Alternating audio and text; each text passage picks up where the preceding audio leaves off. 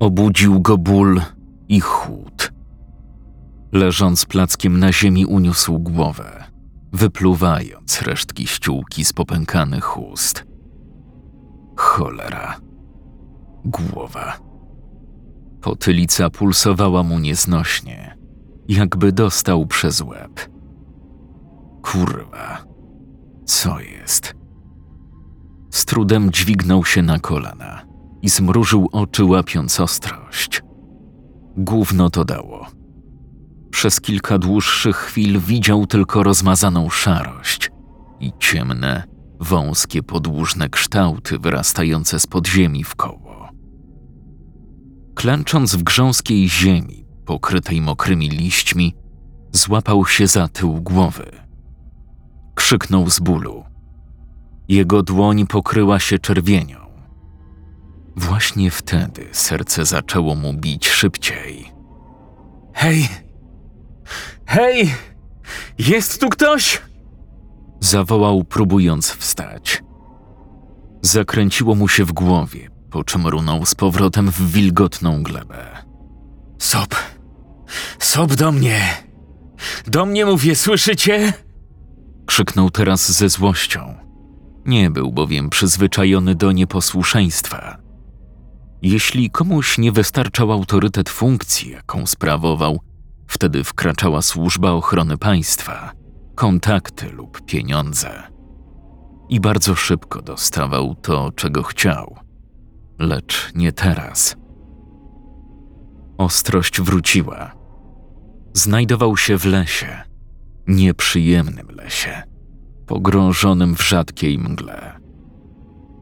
Podłużne, ciemne kształty zamieniły się teraz w pozbawione liści, upiorne drzewa. Było zimno i mokro. Zdawało się być kompletnie cicho, jak w jakiejś próżni. Z rzadka tylko przez las poniosło się straszliwe krakanie, dochodzące jakby znikąd. Horacy Bauman targnął się na nogi. Bał się. Ostatnie, co pamiętał, to to, że był na jednym z partyjnych wieców. Jak zwykle mówił ludziom to, co chcieli usłyszeć. Koloryzował, nie dopowiadał. Później ktoś zaproponował kielicha, zdjęcia, kokaina w limuzynie. Czy to było wcześniej? Nie. Kokaina była później, na pewno. Cholera. Nie da sobie ręki uciąć. Teraz stał niepewnie pośród rzadko rosnących drzew. Jego śnieżno-biała niegdyś, nieprzyzwoicie droga koszula, była teraz uwalona w błocie. Podobnie zresztą jak jego cholernie drogie spodnie w kant i buty ze skóry jakiegoś kurwa aligatora czy czegoś w tym rodzaju. Posiadanie butów ze skóry aligatora jest karalne? Horacy Bauman jest premierem. Głęboko w chuju ma zakazy. To on stwierdza, co jest karalne, a co nie. On jest prawem. On! Ale teraz, co niezwykle rzadko się zdarzało, stracił kontrolę. Nie wiedział, co się dzieje. Kazik, Grzesiek, Andrzej, kurwa! Do mnie i to już! Wywalę was. Na zbity pysk was wypierdolę, rozumiecie? Zapomnijcie o wcześniejszej emeryturce. Do żadnej kurwa jednostki, ani w policji, ani w wojsku was nie przyjmą. Jesteście skończeni. Rozumiecie? Rozumiecie, kurwa? Do mnie mówię! ale jego ochrona nie odpowiadała. Być może dlatego, że wszyscy trzej panowie z SOP-u, odpowiedzialni za bezpieczeństwo pana premiera, znajdowali się teraz na dnie rzeki z zabetonowanymi w wiatrze butami, oskubywani raz po raz przez liczne, zamieszkałe tam rybki. Oczywiście o tym fakcie Horacy Bauman nie mógł mieć zielonego pojęcia. Potylica dalej mu pulsowała. Sprawdził kieszenie w poszukiwaniu telefonu. Cholera. Pusto. Już miał zacząć iść przed siebie, kiedy znieruchomiał w pół kroku. Zobaczył coś daleko we mgle. Niewyraźny kształt. Kształt, który bardzo powoli, ale jednak nabierał konturu. Ktoś szedł w jego stronę. Wolno. Poczuł dziwną mieszankę niepokoju i nadziei. Hej! Hej, potrzebuję pomocy. Ma pan może telefon? Chyba jestem ranny. Kształt nie odpowiadał. Sunął dalej w stronę mężczyzny i robił się coraz większy. Cieszę się, że ktoś mnie odnalazł. Cholera jasna, nie pamiętam co się stało. Chyba miałem wypa... Nie dokończył. Otworzył szeroko oczy, a puls jeszcze przyspieszył. Kształt, który znajdował się teraz jakieś 30, może 40 metrów od miejsca, w którym stał, okazał się wielkim chłopem, który trzymał coś podłużnego w mocarnych dłoniach. Bauman już po chwili rozpoznał ten przedmiot. Chłop miał na sobie flanelową koszulę w kratę, maskę świni na twarzy, a w dłoniach dzierżył siekierę. Facet w masce prosiaka zawył, przyspieszając kroku. Ziemia pod jego stopami zdawała się dudnić pomimo błotnistej konsystencji. Bauman, nie czekając ani chwili, odwrócił się w przeciwną stronę. Jego nogi ze strachu odmówiły mu jednak posłuszeństwa i stracił równowagę. Wystrzał adrenaliny dźwignął go z powrotem na nogi i ruszył biegiem przed siebie, co jakiś czas się potykając. Buty ze skóry aligatora nie były najlepszym obuwiem do ucieczki przed niebezpieczeństwem. Z jednego drzewa po lewej wyskoczyła na niego kolejna postać. Postać wysokiego klauna z piłą mechaniczną, która wrzuciła narzędzie na wysokie obroty, śmiejąc się przy tym opętańczo. Horacemu serce podskoczyło do samego gardła, kiedy o zaledwie kilka centymetrów uniknął uderzenia świszczącego łańcucha piły. Zwieracze puściły i zwyczajnie zesrał się w swoje absurdalnie drogie spodnie w kant. Skręcił w prawo i ruszył sprintem dalej między drzewa. Gówno spadło w dół nogawki i wystrzeliło z niej, przelatując nad głową upiornego klauna. Rozpaćkało się ono na drzewie, a kilka kawałeczków kału bryznęło na bark mężczyzny z czerwoną piłką zamiast nosa. To najwidoczniej mu się nie spodobało, bo zatrzymał się na chwilę, po czym zaczął ryczeć ze złości i rzucił się dalej w stronę uciekającego.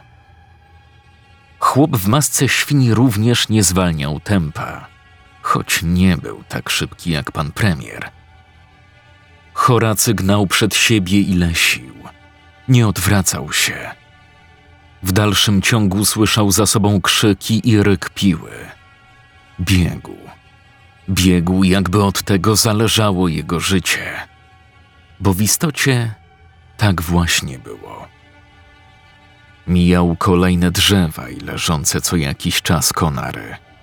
Mgła. Mgła towarzyszyła mu nieustannie. Podczas ucieczki jego noga natrafiła na nierówność terenu i pan premier padł na ziemię, koziołkując w dół leśnego wzniesienia. Zatrzymał się dopiero kilkanaście metrów dalej, na wystającym z błota dużym, kanciastym głazie. Uderzenie było mocne. Wydawało mu się, że usłyszał trzask łamanej kości. Nie poczuł jednak nic. Czuł tylko swoje serce, walące szybko i tak mocno, że aż pulsowało mu od tego w skroniach. Oddychał szybko, panicznie. Przeczołgał się pokracznie na drugą stronę głazu i oparł o niego plecami. Chciał zniknąć. Zaczął płakać. Łzy popłynęły w dół brudnych policzków, a z nosa zaczęły ciec zielone gile, tworząc od czasu do czasu bąble. Proszę. Proszę. Szeptał w poczuciu kompletnej beznadziei. Mężczyzna łkał przez chwilę, dysząc ciężko, niczym zażynane zwierzę. Ale zaraz zrobiło się cicho. Ucichła piła spalinowa, śmiech klauna i dudniące kroki wielkiego chłopa w masce świni. Zebrał się na odwagę i wyjrzał z krawędzi kamienia, za którym się skrył, patrząc w górę wzniesienia, z którego się stoczył. Nic. Na szczycie pagórka między drzewami nie było nikogo. Znikli. Był sam. Bauman oparł się z powrotem o głaz. Starał się uspokoić oddech. Z każdą chwilą, kiedy schodziło z niego ciśnienie, zaczynał odczuwać boleści. Bolały go stopy, ramiona i kurwa chyba złamał żebro. Oddychał głęboko. Huk. Coś pierdolnęło w głaz koło jego głowy, zasypując okolice odłamkami skruszonego kamienia. Przewrócił się na bok. Pisk. Słyszał w głowie tylko okropny pisk. Uniósł głowę i wtedy to zobaczył. Kilkadziesiąt metrów dalej, między drzewami, ktoś stał we mgle i coś robił. To wyglądało tak, jakby ładował broń. Strzał. Ziemia eksplodowała jakiś metr od leżącego premiera, wzbijając w powietrze skawalone błoto i liście. Hej! Tu jest! Mam go! Mam skurwysyna! Krzyk dobiegł uszu Horacego, przebijając się przez pisk w jego głowie. Facet w bezrękawniku i w czapce z daszkiem na głowie ponownie uniósł dubeltówkę. Nagle bęk! Mózg wydzielił więcej życiodajnego hormonu i pan premier rzucił się w stronę drzewa o grubym pniu. Pocisk świsnął mu nad głową i znowu biegł. Gnał, gnał, jakby gonił go sam diabeł. Nieświadomie podążał w dół. Teren robił się coraz bardziej stromy. Pociski raz po raz podrywały w górę mieszaninę błota i liści. Czasem trafiały w drzewo, zasypując uciekającego deszczem grubych drzask i kory. Ale Horacy nie słyszał tych strzałów. Serce. Słyszał tylko serce walące tak mocno, jakby miało mu się wyrwać z piersi. Drzewa nagle się skończyły, a pan premier runął w dół zbocza, raniąc się okrutnie wystającymi ze skarpy twardymi korzeniami. Zrobił kilka fikołków i wylądował w znajdujące się na dole krzaki. Zamroczyło go. Gdyby nie był goniony przez żądnych krwi, no właśnie, przez kogo? Zemdlałby niewątpliwie, lecz teraz jego mózg jakby wiedział, że nie może sobie na to pozwolić. Morderczy psychopaci byli coraz bliżej. Podnoś dupę i spierdalaj, wrzeszczał głos w jego głowie. I tego głosu posłuchał.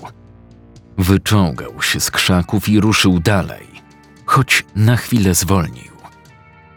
Rozejrzał się. Za nim była skarpa, a nad nią las, a przed nim jezioro. Jezioro, nad którym unosiła się rzadka mgła, a woda była ciemna, prawie czarna. Po swojej lewej, nad samym brzegiem, coś zobaczył. Coś dużego. Coś jakby budynek? Nie był pewien.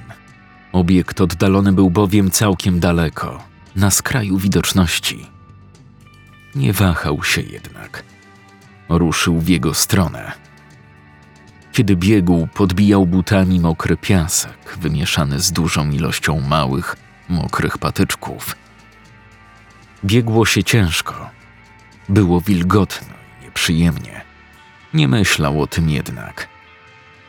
Biegł, zbliżając się coraz bardziej do budynku, zaczynającego powoli przypominać chatkę rybacką. Przewrócił się na śliskim stopniu drewnianej chatki, ale w ostatniej chwili złapał się za równie śliską, pokrytą zielonym nalotem balustradę. Nie dostrzegł żadnej łódki zacumowanej przy maleńkim pomoście, ale nie zastanawiał się nad tym długo. Złapał za klamkę starych drewnianych drzwi. Otwarte. Wbiegł niewiele myśląc i zatrzasnął je za sobą, zamykając na zasuwę. Nie rozejrzał się po pomieszczeniu, tylko dopadł od razu do niedużego okna rzucającego światło na brzeg, po którym biegł. Wyjrzał ostrożnie. Serce waliło mu jak młot. Nie ujrzał nikogo. Widocznie musiał zgubić swoich oprawców, spadając z bardzo stromej skarpy. Nie rzucili się za nim. Przez dłuższą chwilę lustrował skraj lasu. Oprócz swojego tętna, zaczynał powoli słyszeć szum odbijających się o pale domku fal jeziora. Ból również powrócił. Odwrócił się i usiadł pod ścianą. Izba była mała. Znajdował się w niej kominek, w którym chyba dawno nikt nie rozpalał. Na środku przykryty plątaniną sieci stół i kilka krzeseł. W rogu połamane wiosło. Na ścianach jeszcze więcej sieci. Było brudno i śmierdziało. Jakoś dziwnie. Ktoś kaszlnął, jakby się dławiąc, i zaczął wyć. Horacy podskoczył. Gdyby nie zesrał się wcześniej w spodnie, to to byłby równie odpowiedni moment. Harczenie i nieludzkie wycie dochodziło z za stołu. Mężczyzna zaczął zbliżać się niechętnie w tym kierunku, dygocąc ze strachu jak galareta. I wtedy to zobaczył. Za plątaniną sieci na podłodze leżała naga, ogolona nieudolnie do zera kobieta. Kobieta, która pozbawiona była dłoni i stóp. Z oberżniętych kikutów powoli sączyła się ciemna posoka, tworząc lepką kałużę, w której wiła się Elżbieta von der Kutas. Premier stracił czucie w nogach. Upadł na kolana, wytrzeszczając przekrzywione oczy. Ela? Elżbieta von der Kutas była liderem partii opozycyjnej. Szarzy obywatele byli święcie przekonani o tym, że szczerze nienawidzi ona premiera. Kiedy tylko mogła, bowiem wypowiadała się krytycznie względem poglądów jego i jego partii, nie zgadzając się z nimi na żadnym szczeblu. W debatach, w których brała udział, w wywiadach i licznych programach telewizyjnych, nie gryzła się w język, prezentując jasno swoje stanowisko. Pan premier Horacy Bauman to zwykły kłamca, oszust, homop i szowinista. Pan premier nie był jej dłużny. Kiedyś w jednym z programów śniadaniowych przyciśnięty do ściany nazwał Elżbietę pustą idiotką. Nie przeszkadzało to im jednak, by wspólnie grywać co piątek w golfa, jeździć do Sejmu tą samą limuzyną, by uwaga ograniczyć emisję spalin, a raz nawet udać się wspólnie do pokoju na jednej z imprez organizowanej przez ich wspólnego znajomego prokuratora wyższej rangi. A dodać trzeba, że przypadki takich relacji nie były rzadkością. Ela? Pomóż. Pomóż mi. Wyciągnęła do niego przedramię. W miejscu, gdzie powinna być dłoń, ziała czerwono-czarna dziura z dyndającymi ścięgnami. Jej blade, pozbawione dużej ilości krwi ciało kontrastowało z ciemną posoką, kiedy wiła się agonalnie w lepkiej mazi. Jezusie Chrystusowy, Mateczko Przenajświętsza, ja... Pomóż. Ja... Ja nie mogę. Ja przepraszam. Ruszył na czworaka w stronę drzwi. Wstał i złapał za klamkę. Nie chciał tu być ani chwili dłużej. Wycie Elżbiety jeżyło mu włos na głowie. Wstał i z zamachem otworzył drzwi, chcąc przekroczyć próg. Zanim osunął się w ciemność, zdążył dostrzec jedynie drewnianą pałkę lecącą z impetem w stronę jego twarzy. Jeb.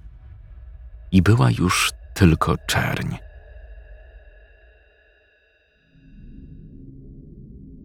Na wykarczowanym placu w środku lasu roiło się od ludzi.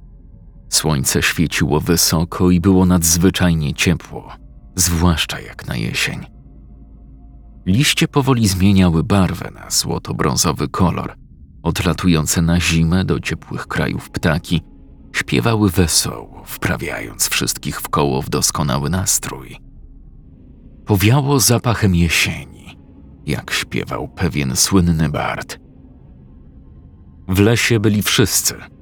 Na rozstawionych w koło dużego placu wysokich, drewnianych trybunach można było dostrzec rodziny z dziećmi, które zajadały popcorn i watę cukrową. Obok nich siedziały kobiety z dziwacznymi, kolorowymi fryzurami, a deczko niżej łysi mężczyźni odziani w skórzane kurtki i bojówki. Hej, masz ognia? Pewnie. Łap! Gdzieś pod trybunami staruszkowie w moherowych beretach narzekali na to, jak dziś ubierają się młodzi. Obok dwóch panów popijało z flaszeczki, grając w karty na turystycznym stoliku. A jeszcze dalej dzieciaki ganiały się między licznie zebranymi ludźmi, bawiąc się w berka. Zapiekanki, frytki, kurczak z rożna! Zapiekanki, frytki, kurczak z rożna!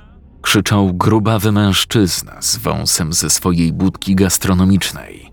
Najsłodsza wata cukrowa, taka wata tylko u mnie! Zapraszam, zapraszam! Na to wielkie wydarzenie udał się również Adam Krysiewicz ze swoją dziewięcioletnią córeczką.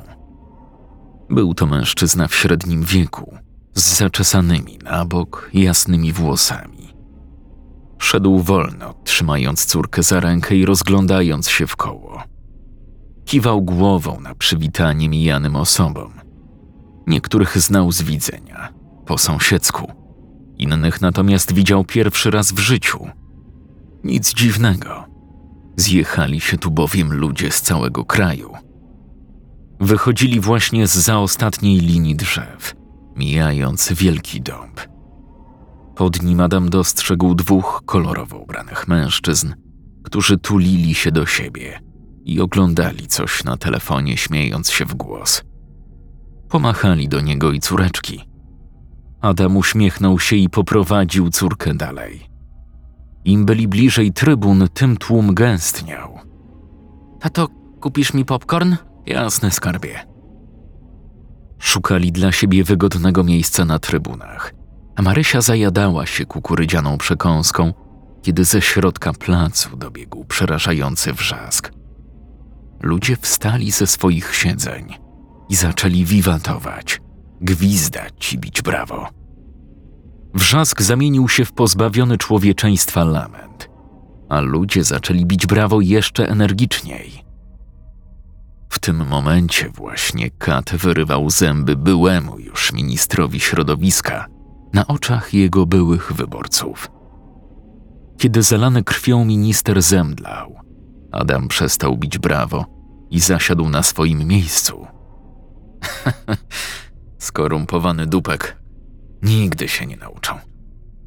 Kat napełnił wiadro zimną wodą, by ocucić polityka. Plac podzielony był na strefy. Na jednej nabito jakiegoś mężczyznę na pal. Nogi drgały mu, kiedy osuwał się pod własnym ciężarem coraz niżej. Na innej strefie zakapturzeni kaci bili jakąś kobietę metalowymi pałkami. Jeszcze na innej kogoś topiono w berce. Tłum szalał. Starszy pan o długiej, siwej brodzie zajął miejsce obok. Słudzy narodu, taka ich mać. Tatuś, tak skarbie? Co to są słudzy narodu? Hm. Bardzo dobre pytanie, kochanie. Widzisz, To trochę tak, jakby wszyscy w twojej szkole kupili sobie ulubione cukierki i jakąś ich część musieli oddać twojemu koledze. Kolega ten obiecałby wszystkim w koło, że za to, że daliście mu swoje cukierki, pomaluje ściany na świetlicy i posprząta zabawki. Jeśli wywiązałby się ze swojej obietnicy, byłby dobrym sługą narodu. Wszyscy by go lubili i na pewno chętnie dzieliliby się z nim swoimi słodyczami. Ludzie, których widzisz tam na dole, zabrali cukierki, ale nie pomalowali ścian, ani nie posprzątali zabawek. Co więcej, domagali się jeszcze większej ilości cukierków, co czyni ich złymi sługami narodu. Rozumiesz? Marysia nie zrozumiała. Adam uśmiechnął się do córki i zaczął klaskać, bo właśnie komuś kat oderżnął głowę nożem. Tatuś, a co zrobił tamten pan, którego właśnie rozrywają końmi? A, ten. to minister kultury. Zagłosował za całkowitym zakazem aborcji. Aha. A ta pani, którą rozebrali do gołego i wrzucili do metalowej beczki stojącej nad ogniskiem? Pani posłanka.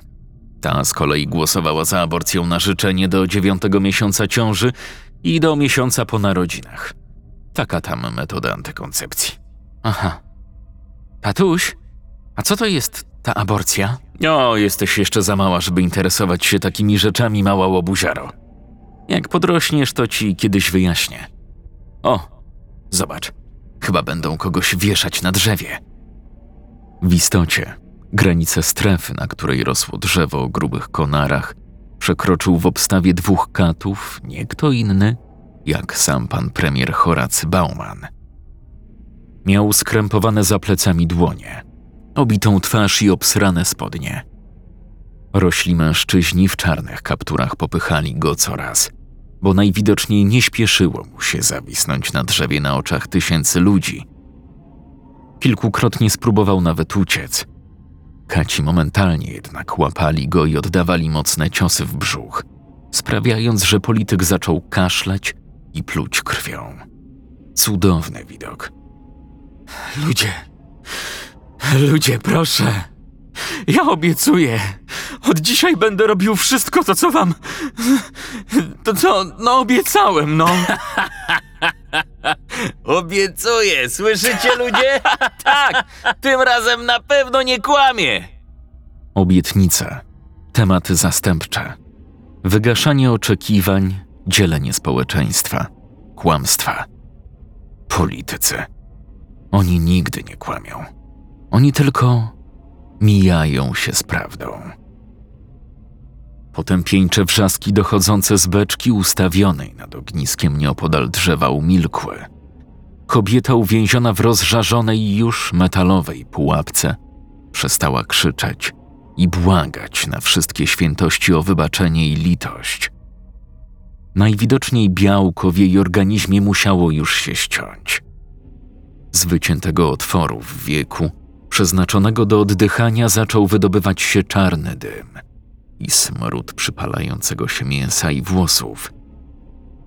Dwa czarne konie o bujnej grzywie, brykając radośnie po wewnętrznym pierścieniu trybun, wlokły za sobą na sznurze szczątki rozerwanych, przesiąkniętych ciemną krwią zwłok. Gdzieś dalej uwięziony w drewnianych dybach nagi mężczyzna odgrażał się dzieciom, które ochoczo obrzucały go resztkami gnijącego jedzenia. Od czasu do czasu w jego stronę poleciał również kamień. Cóż, nieroztropnie z jego strony było jeździć służbową limuzyną na wakacje do Łęby na koszt podatnika. Adam Krysiewicz siedział na trybunach obok swojej córeczki zajadającej popcorn i przyglądał się agonii polityków. Cholera jasna, jeszcze kilka lat temu nie wierzył w tę utopię, która nastała. Pamiętał czasy, kiedy władza na równi z opozycją była bezkarna.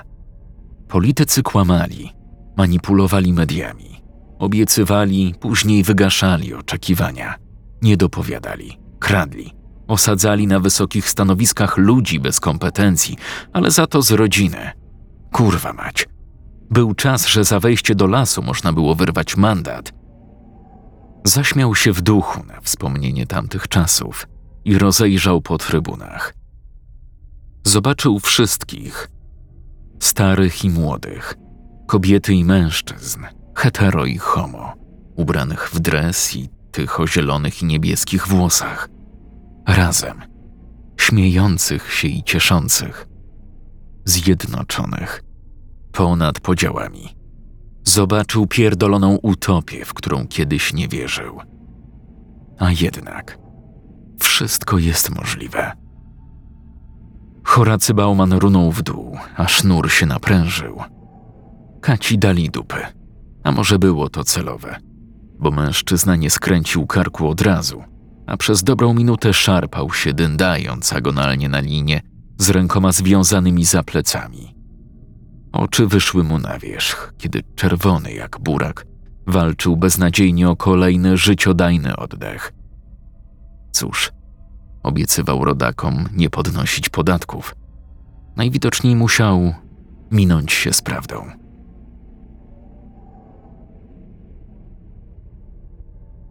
Horacy Bauman błyskawicznie podniósł się z łóżka, łapiąc przy tym nienaturalnie mocny wdech. Był zlany potem. Momentalnie złapał się za szyję. Ja pierdolę. Znajdował się w swojej absurdalnie drogiej rezydencji, na swoim absurdalnie drogim, wygodnym łóżku, w towarzystwie absurdalnie drogich i cycatych prostytutek, które spały jak zabite po wczorajszym melanżu, którego organizatorem był sam premier. Nie obudziły się. Musiały być jeszcze ostro najebane w trzy dupy. Sen. Kurwa macie, ja pierdolę, to tylko sen. Wstał i obmacał się po całym ciele, jakby chciał się upewnić co do swoich spostrzeżeń. Był w samych bokserkach. Łeb napierdalał go niemiłosiernie. Przeszedł na bosa po mięciutkiej wykładzinie przez pokój w stronę hebanowego biurka. Nalał sobie z kryształowego naczynia połowę szklaneczki trzydziestoletniej Hennessy. Wypił jednym haustem i wypuścił powietrze przez nos. Obrócił się i zerknął na nagie dziwki leżące na jego szerokim i miękkim łóżku z kości słoniowej. Kurwa, skąd się tu wzięły? Mają chyba z siedemnaście lat. Ale chuj z tym, od piętnastu już można. Tak głosi prawo, a prawa trzeba przestrzegać. Zaśmiał się w duchu i wyszedł na balkon. Oparł o balustradę. Alkohol powoli zaczynał działać, a łeb jakby napierdalał deczko mniej. Spojrzał na duży ogród rozpościerający się przed rezydencją poniżej. Hej ty! Tak ty, skurwysynu, szybciej uwijaj się z tym przycinaniem! Premier krzyknął na mężczyznę, który ubrany w strój ogrodnika sięgał po butelkę wody. Adam Krysiewicz był na nogach już odkąd zaczęło świtać. By zapewnić utrzymanie swojej małej córeczce Marysi i nieuleczalnie chorej na raka żonie i mał się każdej pracy. Obecnie robił na dwa etaty. Tak, panie. Przepraszam, już wracam do pracy. Premier uśmiechnął się pod nosem. Wrócił do pokoju i spojrzał na elektroniczny zegar. No, proszę. Czwartek rano, a więc weekend czas zacząć. Podszedł do biurka, na którego blacie posypane już były długie kreski białego proszku. Wciągnął jedną nosem przez zwiniętą 500 złotówkę i odchylił głowę w tył, zatykając piekącą dziurkę. A, mocy, przybywaj. Ściągnął bokserki i z kutaskiem małym niczym landrynka ruszył w stronę łóżka, na którym chrapały jeszcze smacznie dwie cycate, nastoletnie prostytutki.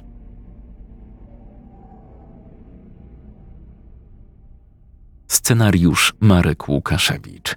Czytał Jakub Rutka.